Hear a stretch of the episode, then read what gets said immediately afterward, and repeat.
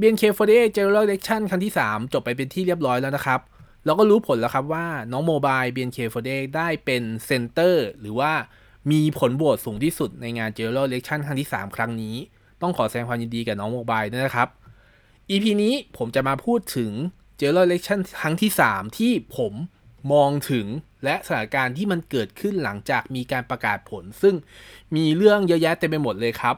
โดยเฉพาะเรื่องโทเค็นที่มีการเผยแพร่ออกมาหลังจากงานจบงานครั้งนี้ ติดตามได้ใน EP นี้ครับ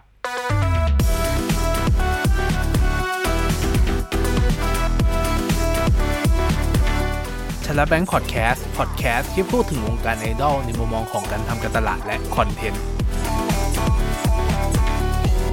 สวัสดีครับ EP ที่ 54 ของชาแบงค์พอดแคสต์ครับ EP นี้ผมขอ recap นะครับ recap General Election ครั้งที่ 3 ในมุมมองของผมนะครับ ซึ่งจริง ๆ แล้วการ recap ของผมเวอร์ชั่นที่กำลังฟังอยู่เนี้ยเป็นเวอร์ชั่นที่ 2 หลังจากงานจบไปประมาณ 2 สัปดาห์แล้วนะครับ แต่ว่าเวอร์ชั่นแรกที่ผมอัดทิ้งเอาไว้ครับก็คือเป็นเวอร์ชั่นที่หลังจากมีการประกาศผลแล้ว 1 วันนะครับ แล้วผมก็มานั่งอัดความรู้สึกของผมเลย ซึ่งพอหลังจากที่ผมฟังแล้วนะครับ แล้วก็ มีข่าวสารมีข้อมูลมี content ที่มันเกิดขึ้นต่างๆ มากมายครับ ก็เลยรู้สึกว่าเฮ้ยผมมาอัด recap General Election ครั้งที่ 3 เป็นเวอร์ชันนี้เลยใหม่เลยแล้วกันนะครับ ก็คือล้างอันเก่าทิ้งใหม่หมดเลยนะครับ เวอร์ชันนั้นพูดยาวมากครับ แต่ว่าจริงแล้วเนื้อหาก็อาจจะไม่ได้แตกต่างกันมากครับ แต่ว่าก็จะมีข้อมูลที่มันเพิ่มขึ้นมา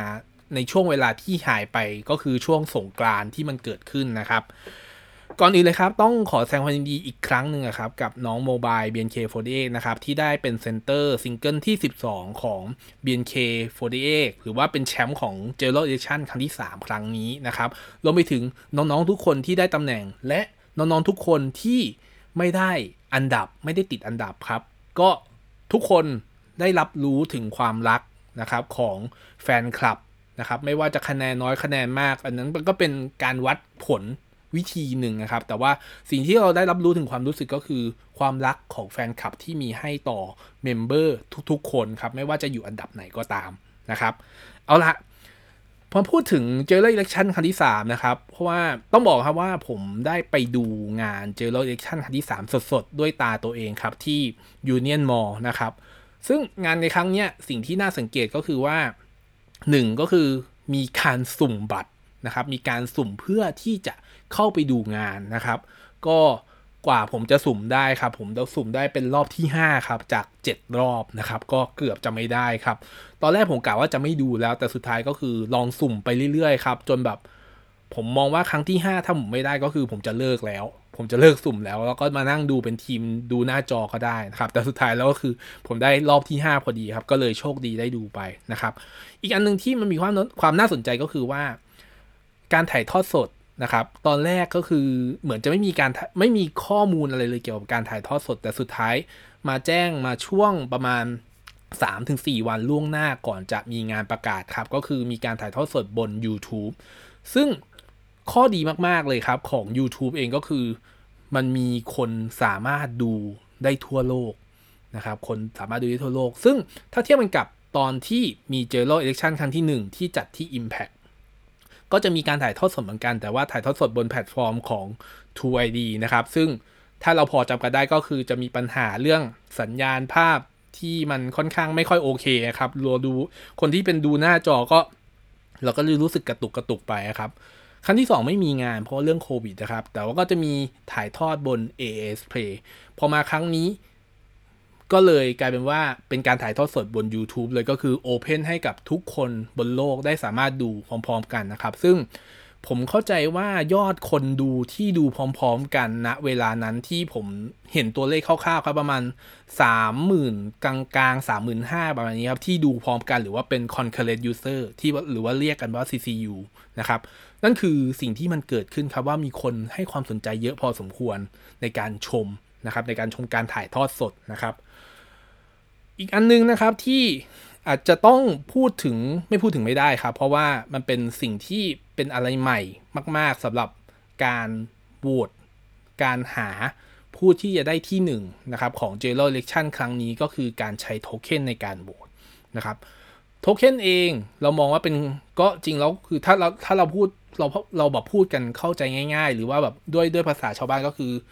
มุมมองว่ามันไปเป็นสื่อกลางเป็นคริปโตนะครับ อันนี้ผมพูดแบบในมุมมองของผมนะ เพราะว่าด้วยความที่มันมีประโยชน์ของการใช้โทเค็นนะครับ ก็คือการที่มัน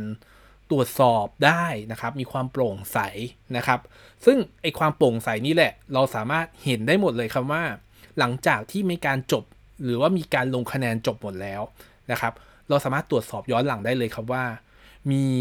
ใครโหวต ไม่ใช่บอกมันไม่สามารถระบุตัวตนนะครับ แต่ว่ามันจะบอกไว้ว่า wallet หมายเลขเท่านี้บวตให้ใครกี่โทเค็นหรือแม้กระทั่งเราสามารถเช็คอย่างของผมเองเข้าไปเช็คอะครับ ก็คือมีเว็บมีเว็บสามารถเช็คได้เลยครับว่าเอ่อ wallet ของเราเองเนี่ย เราโหวตให้ใครบ้าง แล้วมาเช็คย้อนหลังกลับไปได้ครับว่าแบบในในตัวแอปตัว i am นะครับ ซึ่งมันปกติแล้วมันก็จะเป็นแอปที่เอาไว้กดโหวตอยู่แล้ว มันตรงกันไหม ซึ่งมันก็สำหรับผมมันตรงนะครับ แต่มันก็จะมีเคสขึ้นมาครับว่าเออมันมีโหวตที่หายไปนะครับ หรือว่าโหวตปลอม หรือว่ามีการปา หรือว่ามีการเออเขาเรียกแคปหน้าจอปลอมขึ้นมาเพื่อ ด้านแท็กติก เรื่องกลยุทธ์อะไรต่างๆ ซึ่งเป็นกลยุทธ์ที่ค่อนข้างแย่มากๆนะครับสำหรับคนที่ทำนะครับ ซึ่งเราก็ไม่รู้ว่าเป็นคนทั่วไป หรือว่าเป็นคู่แข่งที่มันเกิดขึ้นในระหว่างการทำ GE ครั้งนี้นะครับ ก็จริงๆมันเป็นสิ่งที่เกิดขึ้นจริง ๆนะครับ แล้วก็เราก็เห็นเขาว่าพอมันมีเรื่องนี้เกิดขึ้นไปมันก็มี movement ที่มันเกิดขึ้นต่างๆ มากมายครับ ยกตัวอย่างเช่นอะเริ่มมีการตรวจสอบย้อนหลังครับว่า เออเงินที่มีการ ทำกิจกรรมเพื่อที่จะไปซื้อโหวตซื้อโทเค็นเนี่ย มันหายไป มันหายไปที่ไหนนะครับ หรือแม้กระทั่งมีการคาดการณ์กันครับหลาย ๆ บ้านนะครับ ก็คือเขาจะมีการคำนวณและซึ่งหลายๆบ้านทำอย่างนี้ครับ ก็คือมีการคำนวณคร่าว ๆ แล้วว่าโทเค็นที่มันจะเกิดขึ้นจากการโหวตของบ้านนั้นๆ จะมีประมาณกี่โทเค็นแล้วก็มีการ estimate หรือว่ากะประมาณว่าเออ ทั้งหมดน่าจะมีประมาณกี่โทเค็นนะครับแล้วอันดับที่น่าจะได้เป็นเท่าไหร่นะครับนี่คือสิ่งที่มันเกิดขึ้นจริงๆ แล้วเราก็มีการเช็คย้อนหลังกลับไปครับว่าอา้าวโทเค็นที่มันเกิดขึ้น ที่เราคาดการไว้ที่เราแบบเป็นข้อมูลที่เก็บไว้กับบ้านบ้านของตัวเองอะ่ะมันไม่ตรงกันนะครับมันก็เช็คย้อนหลังกลับไปได้ขนาดนั้นเลยครับนั่นคือสิ่งที่มันเกิดขึ้นสำหรับการใช้โทเค็นครั้งนี้ ซึ่งผมมองว่ามันเป็นมันจะเป็น movement ใหม่ๆสำหรับ general election ครั้งที่ 4 หรือครั้งต่อไป หรือแม้กระทั่งการใช้โทเค็นเป็นเครื่องมือในการวัดผลอะไรสักอย่างหนึ่งในอนาคตอันใกล้เนี่ยครับซึ่งเราก็ไม่รู้นะครับมันจะมีโหวตอะไรอย่างนี้อีกหรือเปล่า นอกจาก general election ครั้งที่ 4 ครั้งต่อไปนะครับนั่นคือสิ่งที่มองว่าเกิดขึ้นนะครับของของ general election ครั้งที่ 3 ครั้งนี้เกี่ยวกับโทเค็นนะครับ อีกอันนึงที่ผมคงไม่พูดไม่ได้เลยก็คือ content ที่มันออกมาครับ ซึ่งมันก็โยงกลับไปเรื่องโทเค็นที่มีการเปิดเผยข้อมูลออกมาหลังจบงาน General Election นะครับ ซึ่งมันก็มีข้อมูลที่มีคนทำระดับ dashboard มาเลยครับว่า โอเคเราดูผลโหวตของแต่ละบ้านของแต่ละ member เป็นยังไงบ้างนะครับ อยู่แรงประมาณยังไง ช่วงเวลาเขาเรียกว่าช่วงเวลา ในการบวชณนะช่วงเวลานั้นอะตอนนั้นอยู่อันดับที่เท่าไหร่มันสามารถพลอตออกมาเป็นกราฟได้ รวมไปถึงมันมีคอนเทนต์ออกมาครับที่มีคนทำนะครับ ซึ่งอยู่บน YouTube ครับเอ่อจริงๆ เรียกผมว่าเป็นช anel channel หนึ่งนะครับ channel ที่เขาใช้ชื่อว่าไอเทพสันครับ เทพสันผมผมเรียกเป็นทับศัพท์เงี้ย เทพสันก็คือเขาทำเป็นเอ่อ ranking list visualization ขึ้นมานะครับ ก็บอกเลยครับว่า ณช่วงเวลาณช่วงเวลาวันณวันนั้นๆ หลังจากที่เริ่มมีการเปิดโหวตอะจนถึงปิดโหวตใครอยู่อันดับที่เท่าไหร่ แบบ Visualize ก็คือมีการขยับตำแหน่งเลื่อนไปเลื่อนมาครับ ซึ่งไอตัวคอนเทนต์นี้แหละ ซึ่งผมว่ามันมันมันมันมี Impact มาก ๆ ครับสำหรับคนที่ได้เห็นนะครับ แล้วก็มันมีผลกระทบไปถึงว่า ในการโหวตครั้งต่อไป เริ่มเห็นเทรนได้เห็นเทรนครับว่ามันมีการโหวตลักษณะนี้เกิดขึ้น มันมีการทุ่มโหวตในช่วงโค้งสุดท้ายจริง ๆ ของการลงคะแนน หรือว่ามันมีช่วงหนึ่งที่ทุกคนแบบ drop หยุดไปนะครับอันดับร่วงไปแล้วอันดับเด้งขึ้นมา นั่นคือสิ่งที่มันเกิดขึ้นจากการใช้ Data แล้วก็การมี content อย่างเงี้ยเกิดขึ้นมานะครับนี่ไม่รวมไปถึงว่ามันมีการสรุปผลอะไรออกมาครับจาก ในเว็บ BNK on chain หรือว่า BNK token เองครับ มีจำนวนโทเค็นที่ถูกเบิร์นไปเท่าไหร่นะครับ หรือแม้กระทั่งมี wallet wallet ไหนที่ wallet ไหนที่มีการบวชสูงสุด บ้านเอ่อแล้วก็อะไรอะเอ่อมีเออ wallet ไหนสูงสุด มีจำนวนกี่ wallet ที่โหวตโหวต member นั้นๆ คือมันสามารถ track ได้หมดเลยนะครับ นั่นคือ Data ที่มันเกิดขึ้น นะครับเราก็เห็นเทรนทุกอย่างจาก Data ที่มันเกิดขึ้นก็คือลักษณะที่มันเป็นว่า เราสามารถเอา Data พวกนี้มาวิเคราะห์ได้ในอนาคตเดี๋ยวครับว่าเออสิ่งที่มันเกิดขึ้นเป็นลักษณะนี้นะ มีคน support member หรือว่ามีแบบขาจรขาประจำนี้เกิดขึ้นมากน้อยขนาดไหน ซึ่งมันมันเห็นเป็นตัวเลขออกมาชัดเจนขนาดนี้ แล้วเราก็ไม่เคยเห็นตัวเลขอย่างนี้มาก่อนใน General Election ครั้งที่ 1 และครั้งที่ 2 ซึ่งไอ้พวก Data พวกนี้แหละ ผมเลยมองว่า Data พวกนี้มันจะส่งผลในการวางกลยุทธ์ในครั้งต่อ ๆ ไป ในการทำเจอร์ election ครั้งที่ 4 ต่อไปแน่ ๆ นะครับ อีกอย่างหนึ่งอะถ้าผมย้อนกลับไปที่ว่ามีการ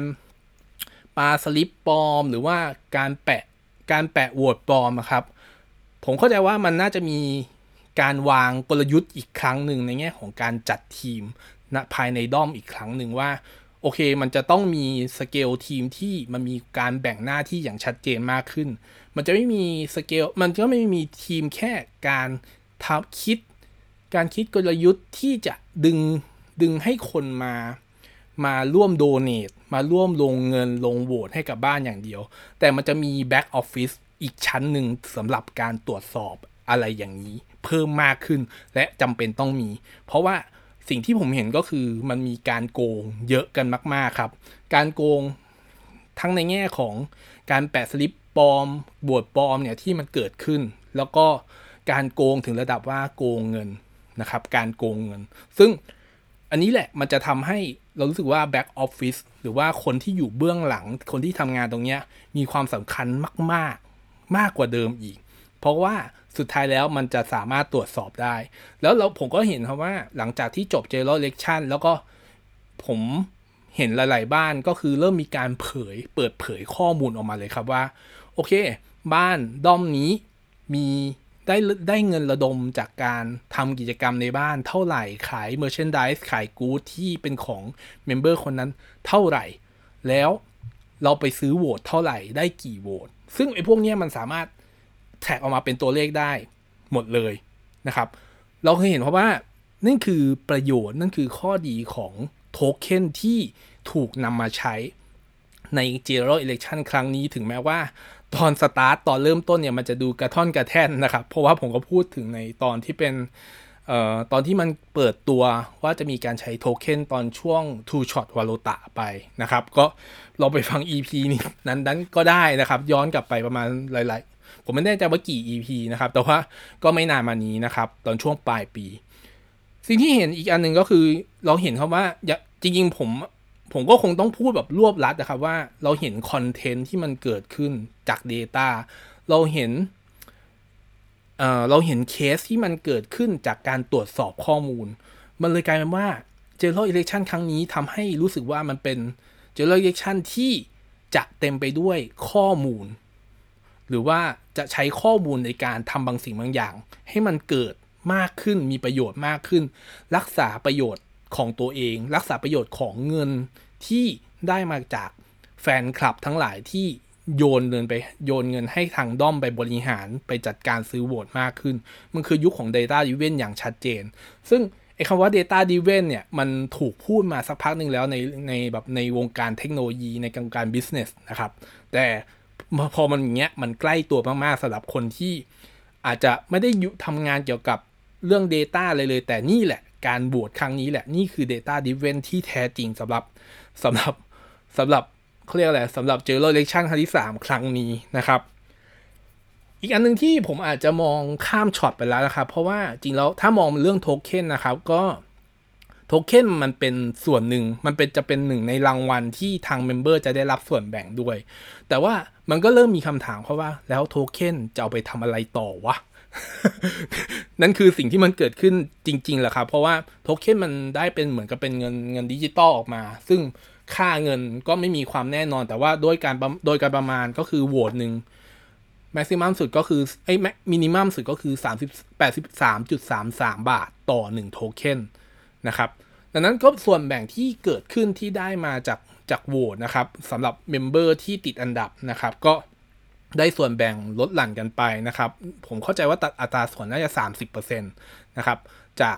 จำนวนโหวตที่เกิดขึ้นของแต่ละ mem นะครับ แต่ว่ามันก็จะมี มันจะมีกติกาที่มันบอกออกมาใน white paper แล้วเรียบร้อยแล้วครับ ก็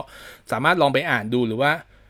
ได้ลองติดตามได้ใน BNK Token ก็ได้ครับ อันนี้คือมีการบอกอย่างชัดเจนอยู่แล้วนะครับ แต่ว่าผมมองไปข้ามช็อตว่า แล้วไอ้โทเค็นพวกเนี้ย มันจะใช้งานได้ยังไง มันจะถูกดึงออกมาเป็นเงินจริง ๆ ได้ยังไง ซึ่งนี่แหละครับมันคือรถแมพที่ทาง Token X หรือแม้กระทั่งทาง Official เองควรจะต้องวางแผนไว้แล้ว ซึ่ง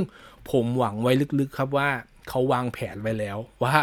จะเต็ปต่อไปมันจะเกิดอะไรขึ้น ซึ่งผมก็คาดการคาดการของผมเองครับว่า มันน่าจะมีการ listed หรือว่าการมีการเกิดขึ้นมีการซื้อขายเกิดขึ้นในตลาด ในตัวกลางตัวกลางหนึ่งแน่ๆในในอนาคตอันใกล้นี้ครับ เพราะว่าไม่งั้นแล้วมันก็จะกลายเป็นแค่จำนวนโทเค็นลอยๆ ขึ้นมาไม่มีเหมือนกับไม่มีมันไม่มีส่วนแบ่งที่แท้จริงที่มันเป็นตัวเงินออกมานะครับ นั่นคือสิ่งที่ผมมองว่ามันจะเป็นสิ่งที่มันกำลังจะเกิดขึ้นจริง ๆ มันคงไม่มีเหตุการณ์ที่ member มาประกาศขายโทเค็นใน BNK Market อะไรอย่างนี้เป็นต้นนะครับ อันนี้มันจะตลกมากเลยนะครับ แต่ว่าเราก็ไม่รู้ครับว่าอะไรก็เกิดขึ้นได้นะครับ สุดท้ายครับผมก็เลยอาจจะมองว่าตัวโทเค็นอย่างนี้ ไอตัวโทเค็นนี้แหละ เป็นตัวแปรสำคัญเลยที่ทำให้ General Election ครั้งนี้และครั้งต่อ ๆ ไป มีความน่าสนใจมากขึ้น เพราะที่ผมพูดไปทั้งหมดนี้คือมันจะมันจะเริ่มมีการเปลี่ยนแปลงจริง มันมีการเปลี่ยนแปลงขึ้นมาแล้วครับ หลังจากที่มันจะจะบอกว่าเป็น token effect ก็อาจจะว่างั้นก็ได้ครับ แต่ว่าเราเห็นเขาว่ามันมีการเปลี่ยนแปลง ตามมาเยอะขึ้นมากมายครับ มีการเริ่มเซตทีมใหม่ เพื่อดูแลบ้านนะครับ หรือแม้กระทั่งการวางแผนใน General Election ครั้งที่ 3 ล่วงหน้าครับบางบ้านก็อาจจะมีอะไรนี้เกิดขึ้นแล้วนะครับ แต่ว่าที่สำคัญเลยก็คือการเซตทีม การเซตทีมเพื่อมาดูแลตัวเงินหรือว่าตัวหลังบ้านงานหลังบ้านทั้งหมดที่ผมมองว่ามันจะเป็นสิ่งสำคัญที่สุดที่มันจะถูก จับตามองมากขึ้นนะครับ เพราะว่าพอถึงตรงนั้นเพราะต้องบอกว่าพอถึงตรงนั้นแล้วออฟฟิเชียลมันไม่มีไม่มีไม่เขาไม่ได้สนใจเลยแล้ว แต่ว่านี่คือการบริหารของแต่ละบ้านเอง การตรวจสอบของแต่ละบ้านเอง นั่นคือสิ่งที่แต่ละบ้านต้องรับผิดชอบกันมากขึ้น แล้วก็ผมเลยมองว่าหลาย ๆ อย่าง มันก็จะมีการเปลี่ยนแปลง ซึ่งผมมองว่าเป็นเป็นการเปลี่ยนแปลงที่มันน่าจะดีขึ้นกว่าเดิมเยอะขึ้นนะครับสำหรับการตรวจสอบการ ดูแลการรักษาสิทธิ์ที่แต่ละบ้านควรจะต้องรักษาสิทธิ์ด้วยตัวเองมากขึ้นกว่าเดิมนะครับอีพีนี้อาจจะเครียดนิดนึงนะครับ แล้วก็เสียงหัวเริ่มแหบแล้วก็น่าจะผมก็คงจะปิดฉากของ General Election ครั้งที่ 3 ครั้งนี้ไว้ที่ตัวที่เป็น Data แล้วก็ตัวที่เป็นคอนเทนต์ที่มันเกิดขึ้นครั้งนี้นะครับ ก็ต้องจับตามองคำว่าในครั้งต่อ ๆ ไป ของ General Election ครั้งที่ 3 หรือแม้กระทั่งกิจกรรมที่มันจะเกิดขึ้น ที่น่าจะมีการหยิบเอาโทเค็นมาใช้ในการเป็นตัวกลางในการแลกเปลี่ยนซื้อขายบางสิ่งบางอย่าง ผมเชื่อว่ามันเกิดขึ้นแน่ๆ มันจะเกิดขึ้นเมื่อไหร่ และมันจะเกิดขึ้นกับอะไรในอนาคต พบกันใน EP ถัดไปครับ สวัสดีครับ